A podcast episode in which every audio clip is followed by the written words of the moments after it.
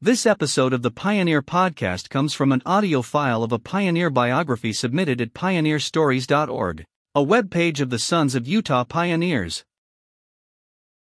We invite you to share your family pioneer stories too by going to pioneerstories.org and clicking the red submit button. Your story will also become a part of this podcast, where it can be shared with other family members as well. Now, here is our pioneer story this episode is about. Thomas Atkin Jr. 1833 to 1819. Thomas Atkin, Jr. was born July 7, 1833 at Louth, Lincolnshire, England, and was the son of Thomas and Mary Morley Atkin. His parents were well situated as his father was a carpenter and joiner and owned property. His parents had one home in which the family lived and three others which they rented out.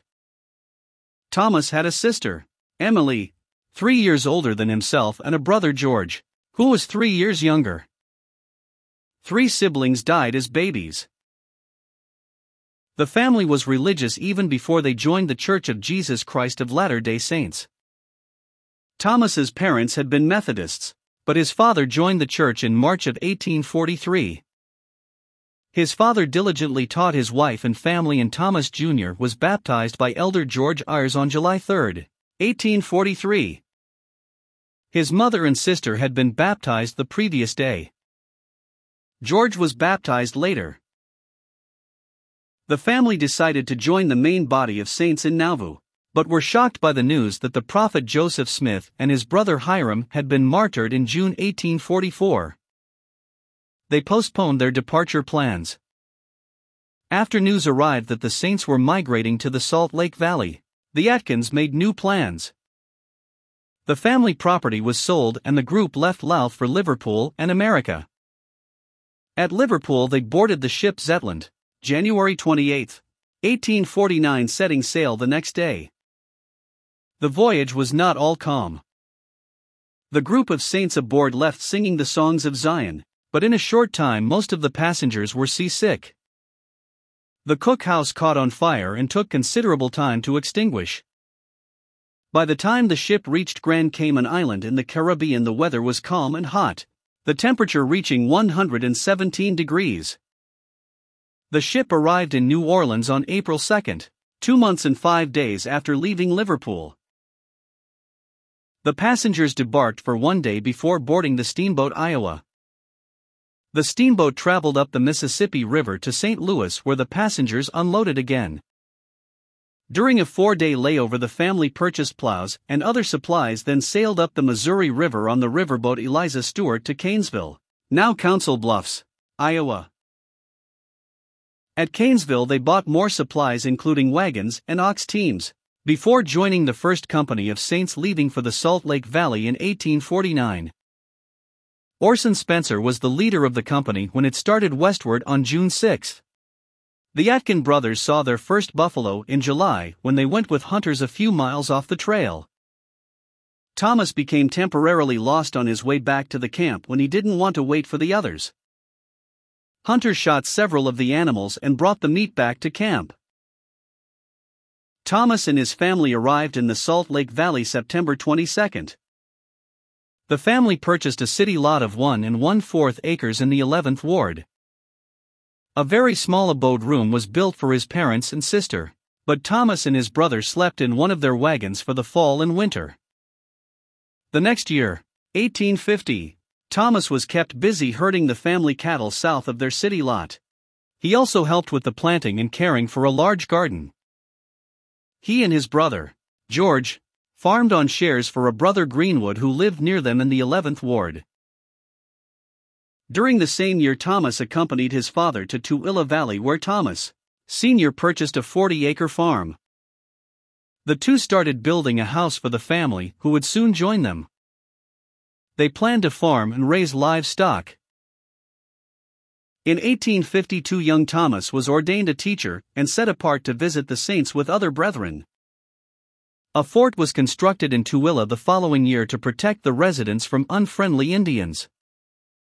The Indians still caused problems and that, along with a drought and grasshoppers eating their crops, made surviving very difficult in the Tooele Valley.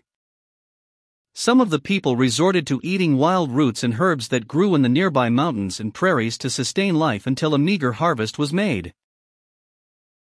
Thomas Jr. was 23 when he married 17 year old Mary Ann Maughan on May 20, 1856.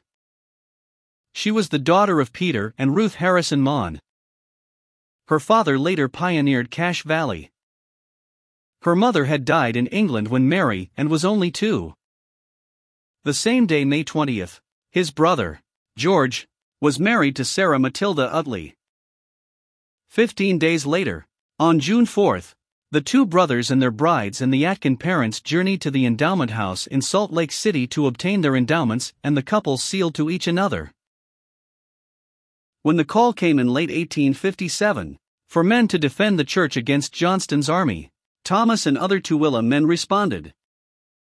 The Tooele contingent, under the command of Major John Rowberry, was sent to Echo Canyon, October 10. They remained in Echo Canyon until December 1.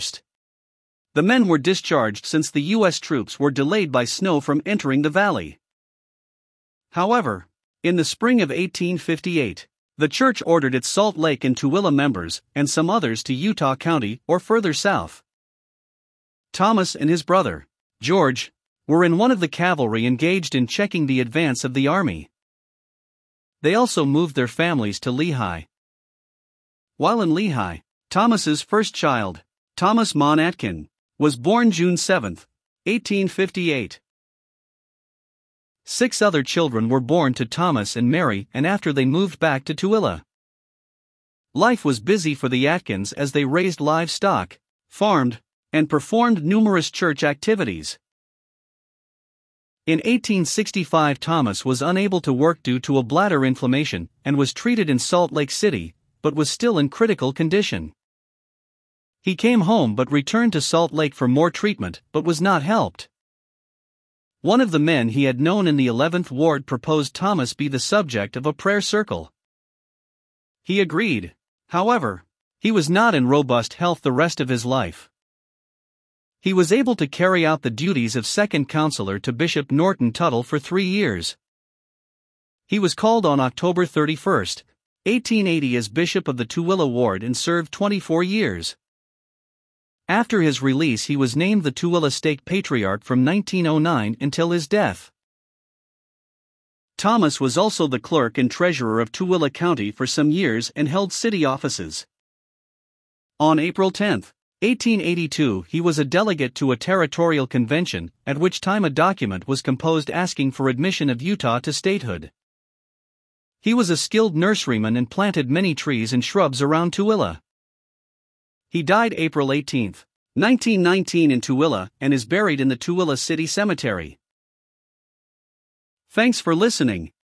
If you would like access to more content and information about our pioneer history, join us at s u.p.online.org, the online community of the Sons of Utah Pioneers. That's sup online.org. Goodbye until next time.